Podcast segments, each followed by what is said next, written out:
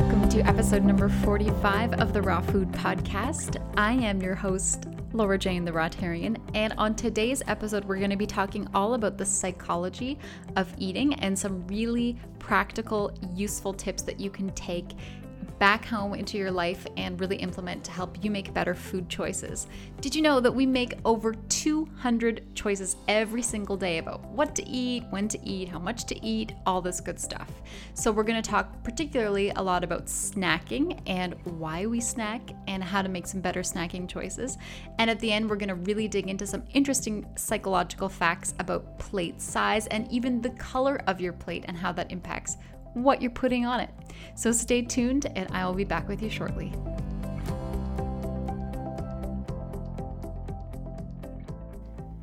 Today, we are talking about the psychology of eating. It is something that we probably don't spend a lot of time thinking about, but the psychology of what to eat, when to eat, how much to eat is something that we are all actively practicing every day, whether we want to acknowledge it or not.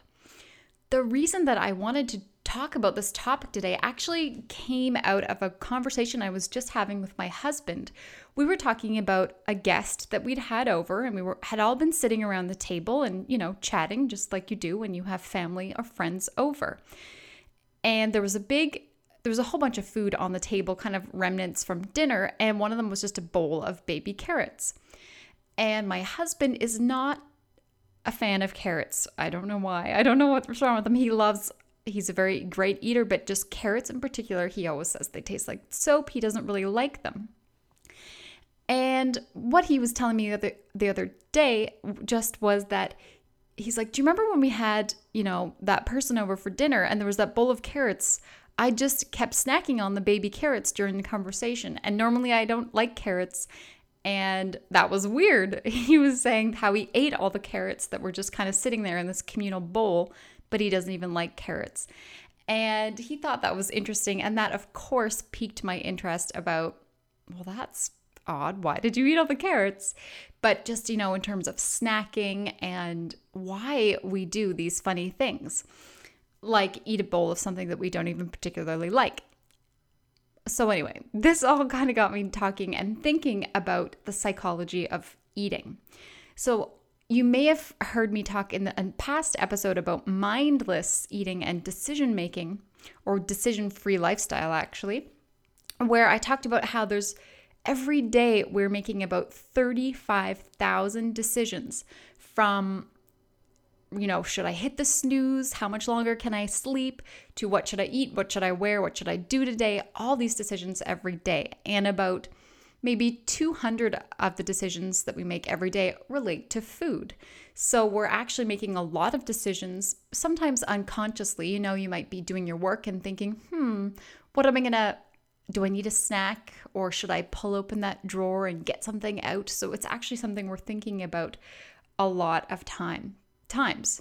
So, the main focus of this episode today is I'm going to talk a little bit about snacking and some of the psychology behind snacking. And then I'm also going to just broaden it up a little bit and share some of the tidbits that I learned um, from reading this really great book called Mindless Eating by Dr. Brian Wansink. He's a researcher at Cornell University and he really digs into all of these issues in terms of why we eat, what we eat, and how to make some environmental changes in our life and daily habits to help us eat the kinds of things that we want to eat.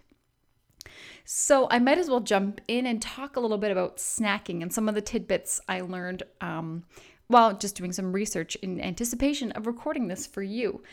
So, one of the really key things that I learned about in terms of psychology and eating and snacking is the kind of concept of how our brain really wants to achieve goals. You know, usually our brain it's it's kind of wired to say, "Okay, I'm starting this project. My goal is to finish this project." And usually that's very helpful. You know, when you're cleaning up the kitchen or mowing the lawn, your brain kind of is wired to want to finish something. And that's normally a good thing. But when we think about snacking and eating, our brain is still in that goal oriented mode. And it's kind of like, ooh, we've opened this package of, you know, whatever it is, like a tube of Pringles. And my goal is to finish eating the entire package. And of course, that's not um, probably a conscious goal, but our brain, when it starts something, it really likes to go all the way and it sees that completion of the project, so eating the whole tube of Pringles, as the goal. So not only are we sort of battling those, you know, the fact that it tastes good and we like snacking and all those things, we're also, when it comes to packaging and finishing a portion that's in front of us, we're actually having to also battle like this goal oriented nature that our brain is used to doing. So, one of the key things we can do with that is to not necessarily bring out a whole package of whatever the thing is. Like, even from the raw world, we don't have to talk about Pringles. You know, those big tubs of medjool dates. Probably not a good idea to bring the whole tub with you at your desk because subconsciously, unconsciously, you're gonna kind of your brain's just to go on autopilot and feel like it should finish the whole container. And that's probably not a good idea for anyone, even though dates are delicious, but they're actually very filling too. So, really, the idea here, of course, so instead of bringing the whole tub, you might want to think, okay, maybe I'll put six dates in a little bowl and bring that to my desk. And then your brain is still going to think, ooh, I should finish this goal, which is to eat the six you know, finish your plate kind of thing, finish all of the six dates. So that's a really key psychological thing that you can put into practice. So avoid taking the whole container with you and try to just put something in a little bowl. And of course, that kind of makes you more aware too, because you're gonna, oops, hit the bottom of the bowl and run out and think, hmm, do I want more? Or, and if you do, then go for it and get some more. But I think the idea here is to put some boundaries on your eating when you think that they are warranted. So I like that idea in terms of the packaging. And I think I've certainly heard that before, but I hadn't thought about it through the lens of the psychology of what I just sort of explained there. So that's one thing. Another really interesting thing that I wanted to look into as well is you're probably like this, especially if you work on the computer a lot like I do, I find when I have something challenging, it really helps me to have some sort of bite sized snack. It somehow helps me focus, or I, I don't know what it is. I'm in the habit of having a snack at my computer. So I did a little bit of research into the why. Like, why do we want to have a snack? And by snack, I kind of mean, you know, some little bite sized thing to help you concentrate. So there definitely is some research behind this in terms of having little bite sized snacks of something. When you have a little bite sized chunk of something, it actually releases. Doesn't really even matter what the thing is. It could be, you know, a bowl of candies or it could be a bowl of grapes, whatever the thing is when you take a little bite sized snack of something, whatever it is, it actually releases some dopamine in your brain, which basically sort of releases a feeling of pleasure in your brain. And that dopamine release is also related to, I believe it's like learning and concentration. It kind of makes learning and concentration easier when you have more dopamine floating around in your brain. So it kind of makes sense that you might want especially when you're doing something that requires a lot of concentration, that you want to have that extra sort of dopamine release in your brain. So I can understand, and it's okay to want a snack, but the idea is well, if we can have some sort of bite sized thing that is going to give you that release, and it's not necessarily like sugar craving or a salty craving or fat craving or it's not necessarily to do with what you're actually snacking on. It could be, or it could be that you're hungry, and there's a lot of other reasons. But based strictly on this idea of, especially when you're wanting to concentrate on something, you can get some sort of bite sized thing. And of course, I could give you a million ideas like, you know, chop up a big watermelon into little bite sized pieces or raisins, cherries, grapes, frozen grapes, nuts, seeds. You know what? I could go on um, forever about this. But basically, the idea is sure, give yourself a bite size morsel of something, but try to make it something that is healthy, of course. So I think that is really interesting. I think really the most interesting component about it is particularly if you're trying to concentrate and you're not even really caring so much about what the thing is that you're eating, then why not choose something healthy? And another tangent that I was reading about in terms of snacking, and it kind of goes against what I was just saying before, but there was a couple of rules that I read online about snacking. And one was the idea that you should not be snacking unless you're feeling a little bit hungry. So, of course, if you're reaching for a snack and you're not hungry at all, well, then why are you doing that? And it could be because you want some help with concentration, or, you know, there's like a million reasons. But so, one idea is to stop and think if you're having a craving, well, why do you want it? Is it because you're hungry or you're bored, or what is the issue there? And this is something I have talked about in past episodes as well as I I haven't brushed up on this, let me think, because I found it really helpful. There's three reasons that people will eat. I believe one is because you're hungry. Is because you're in a habit, maybe always on your coffee break at work, you always eat during that time. Um, or the third one might be because you're bored and you don't know what to do, so you're eating. So there's three different reasons that you might be eating in a general sense. And this um, topic of what we're talking about right now kind of reminds me of that as well. So I think when you're snacking, it's good to think about am I hungry and that's why I need a snack, or I'm bored, or I always snack when I'm at my computer. What's the deal here? So I did, like I said, I read a tip saying that you shouldn't snack unless you're actually hungry. And I'm sure if if you can make that work for you, I love you, and to let me know how that's working for you.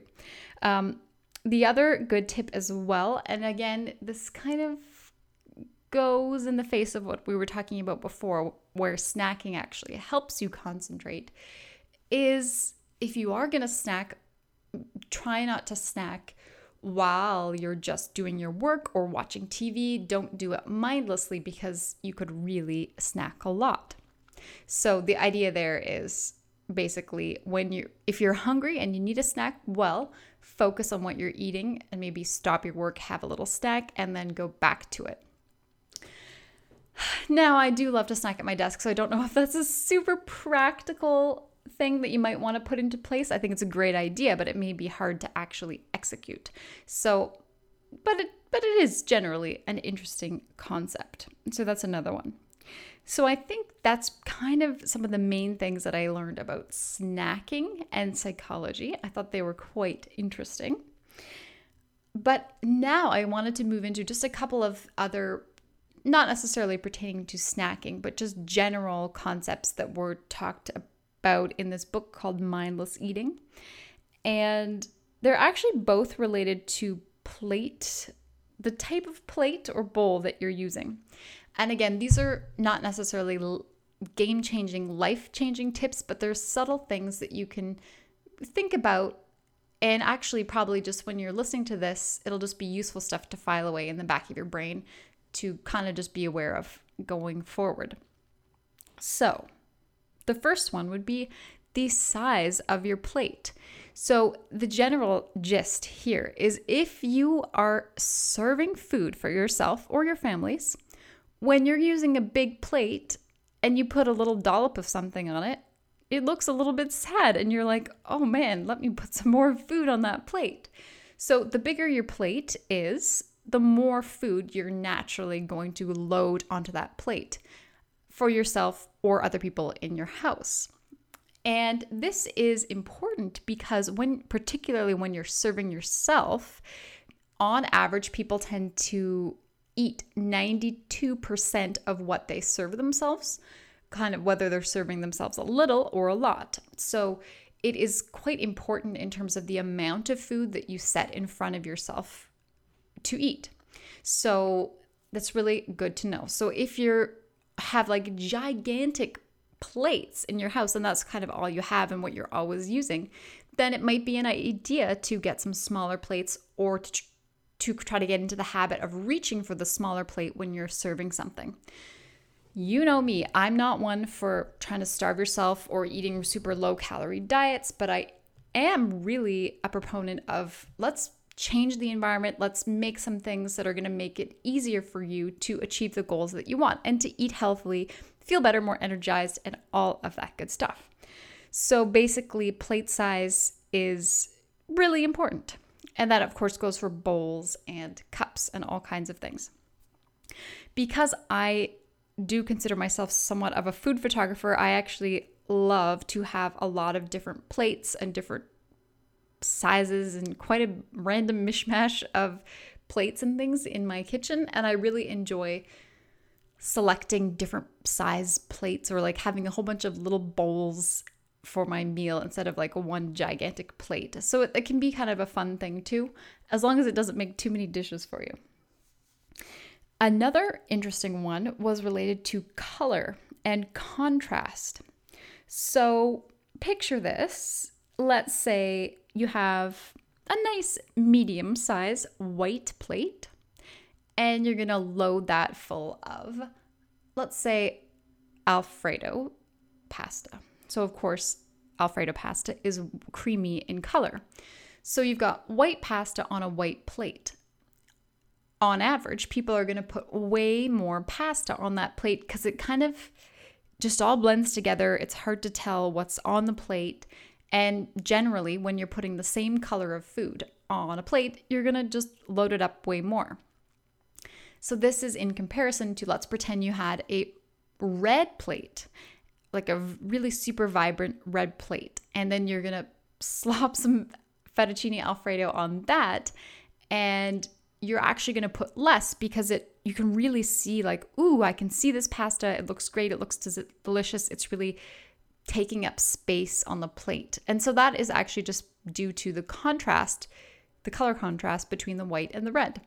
So that again this is not something you need to religiously live your life by but it's an interesting again, another reminder of all these things that come into play every day when we're just trying to figure out what to serve ourselves and what to eat. So I thought that was really interesting too.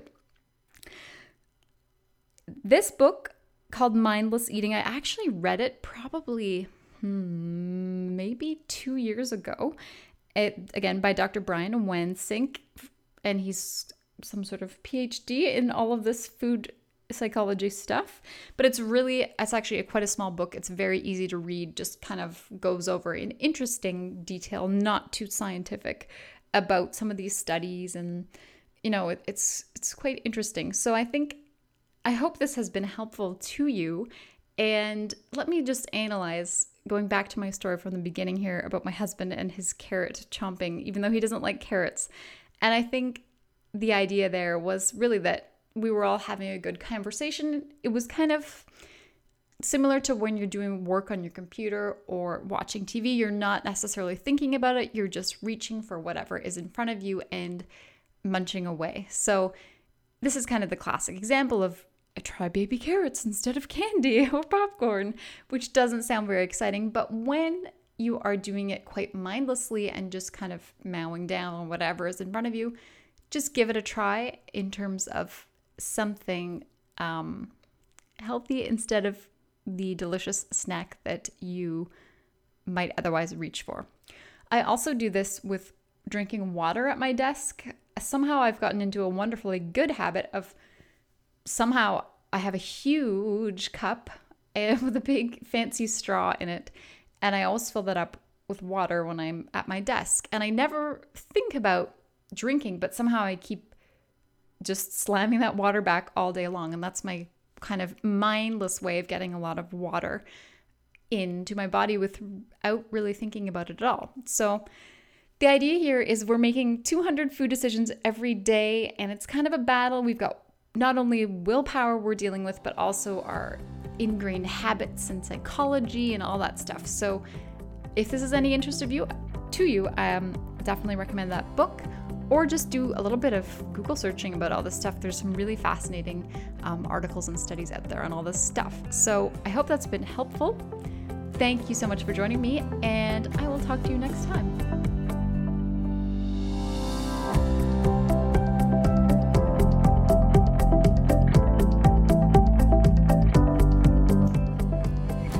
You have been listening to the Raw Food Podcast with your host, The Rawtarian. Be sure to visit me at therawtarian.com, where you can browse over 100 of my absolute favorite simple, satisfying, raw vegan recipes that you'll find pretty quick to make and with just a few ingredients and that taste amazing. While you're there, be sure to sign up for my newsletter. And once you've signed up for that, you'll automatically get a PDF copy of 11 of my most favorite, most satisfying, most delicious recipes, including raw vegan Alfredo sauce, raw brownies, and a whole host of other delicious recipes that you can make at home that are raw and taste amazing. Thank you so much for joining me, and I hope to hear from you very soon. And until next time, enjoy your raw adventure.